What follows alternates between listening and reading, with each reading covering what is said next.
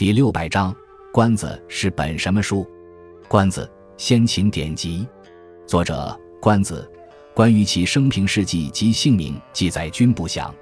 传说其居深山，以羽为官，故曰关子。关子共三卷十九篇，书中既含有哲学思想，又含有政治理论，同时还含有用兵之术的军事理论。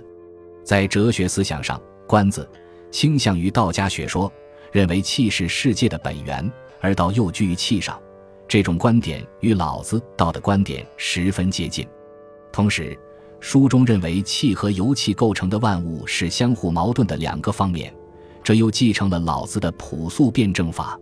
在政治理论上，它既包含有道家、法家思想，又兼容了儒家思想，强调首先应以礼治国，而后用法治辅助，倡导以德教化人民。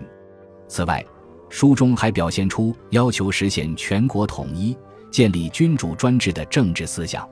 在军事理论上，关子则强调用兵应顺乎正义、出师有名。